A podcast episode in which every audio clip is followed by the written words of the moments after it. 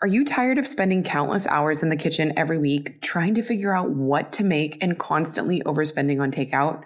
My guide, Well Prepped, is here to revolutionize your mealtime routine by offering you the perfect solution. Prep once, cook twice, and enjoy delicious, macro friendly meals all week long. The food struggle is real. You want to eat well balanced meals that taste good. You want to make most of your meals at home, but don't want to be a slave to your kitchen. You know you should be eating more protein, but don't know how in the world to get it in. You're overwhelmed with just choosing a recipe you have saved, so you end up getting takeout again. Insert Well Prepped, a guide I created to take the guesswork out of efficiently making delicious, macro friendly meals. This guide provides you with eight weeks of recipes. Each week, you'll prep once for 30 minutes, cook twice, and then enjoy eating all week. That's right, the two recipes will make you a total of six meals. I even made Instacart links for all the weekly groceries you'll need so you don't even need to think about grocery shopping. I'm all about saving time, money, and mental energy when it comes to feeding my family healthy meals, and now I get to share that with you. Grab your copy of Well Prepped at aishazaza.com. And from my kitchen to yours, cheers to eating well and being well prepped.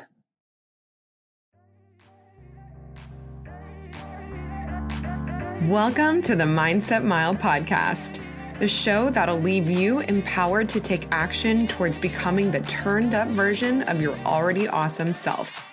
I'm your host, Aisha Zaza, and I'm so glad you're here. Let's go.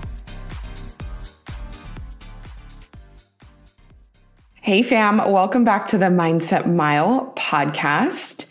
How are you? Like, how are you really, though? I hope that you're doing well, but if you're not, that is also okay. I want to hear from you. Tag me on social media when you listen to this episode, and I will give you a virtual fist bump and a big ol' hug if that's what you need. This episode is brought to you by our sponsor, Upswing Fitness. I want to talk to you today about affirmations to heal your inner child. And you, if you've been listening to the show for a while, you know I bring up affirmations frequently as a way to build your confidence and to visualize the success and the person you want to become and the growth that you want to see in your life. Affirmations really the reminder that I want you to know about affirmations is that you are a constant work in progress. So, affirming what you want to believe is a practice for anyone, regardless of what stage of life you're in or how many things you've overcome. I think that's something many people fail to realize is that there isn't a true arrival or destination to happiness or healing or confidence or whatever it might be that you want more of in your life. I talk to so many people who believe that they'll be happy when they reach this, or they'll feel like they've made it when they make X amount of money, or have X sized house, or own a certain car. It's a journey. And just knowing that should give you a boost of confidence through this process of becoming the best version of yourself. You'll never really arrive there. So, affirmations, there's always a place for them, regardless of where you're at in your personal growth and personal development journey. Today, I specifically want to speak to the journey of healing your inner child. And I realize that people have all different backgrounds and upbringings and things that they struggle with. But it's really interesting to me to see a few common things that people struggle with, even with having what one would consider great family dynamics or role models as parents.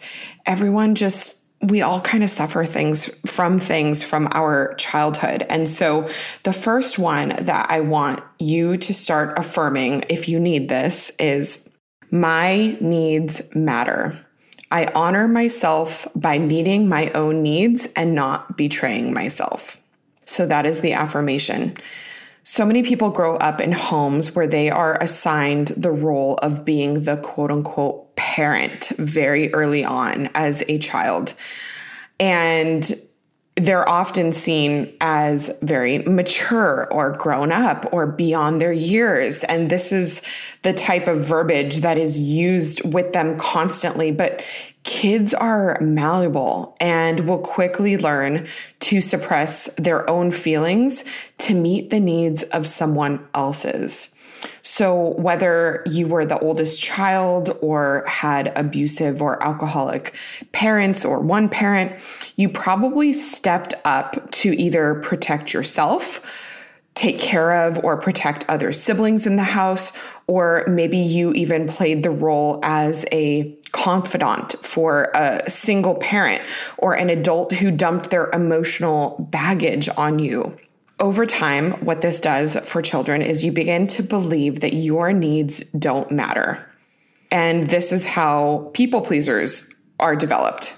And people who com- compartmentalize their feelings and feel like it's okay to just suppress what they're feeling because they need to step up to the plate and take care of everyone else before themselves. So, if this is something you struggle with, repeat after me. My needs matter. I honor myself by meeting my own needs and not betraying myself. So, this affirmation is going to help you learn to set boundaries, prioritize your time and energy, and validate the moments you need to retreat or reset. And it takes time to undo the thought that resting is weak but it is not. I think rest and boundaries are actually the highest form of self care that you can practice. So I hope this affirmation helps you realize and learn that your needs matter.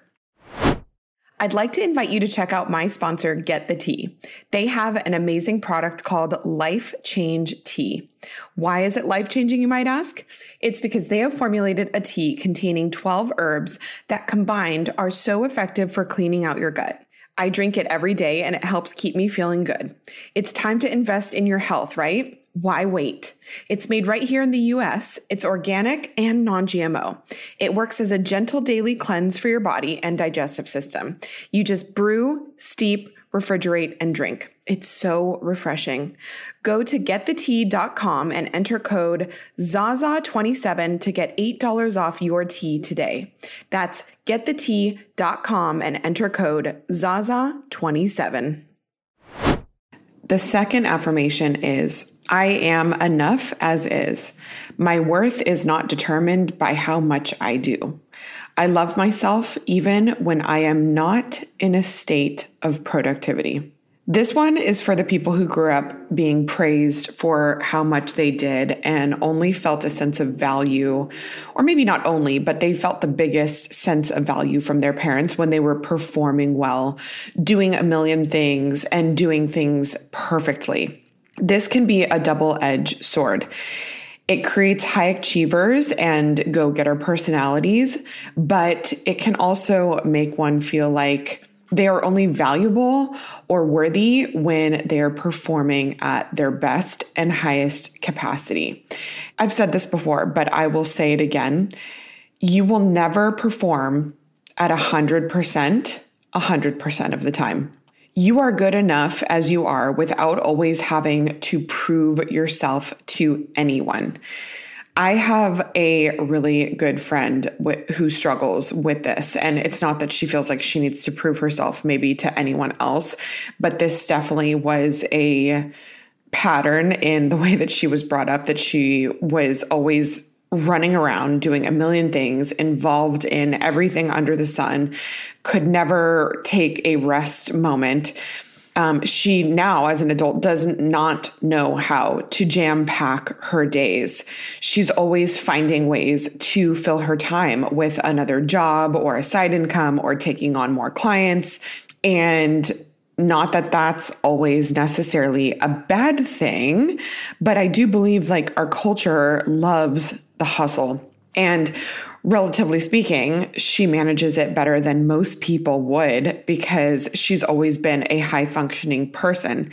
It's just her way of life. But here is where it gets tricky. She literally feels guilty like actual guilt about resting or not having something to do. Guilty. As a result, she suffers from anxiety, has somewhat of an obsessive personality. She has some perfectionist tendencies that are sometimes crippling. And this thin line makes her obviously like such a badass, but it also breaks her at times. And there's a balance, and that balance lies in your belief about your worth outside of what you are accomplishing. So if this sounds like you, repeat after me I am enough as is. My worth is not determined by how much I do. I love myself even when I am not in a state of productivity. And the third one I have for you is I am learning to love and validate myself. I take small steps each day to get there. You know, as a parent, it's hard to imagine making my daughter feel unlovable. But sadly, I know many people who feel this way.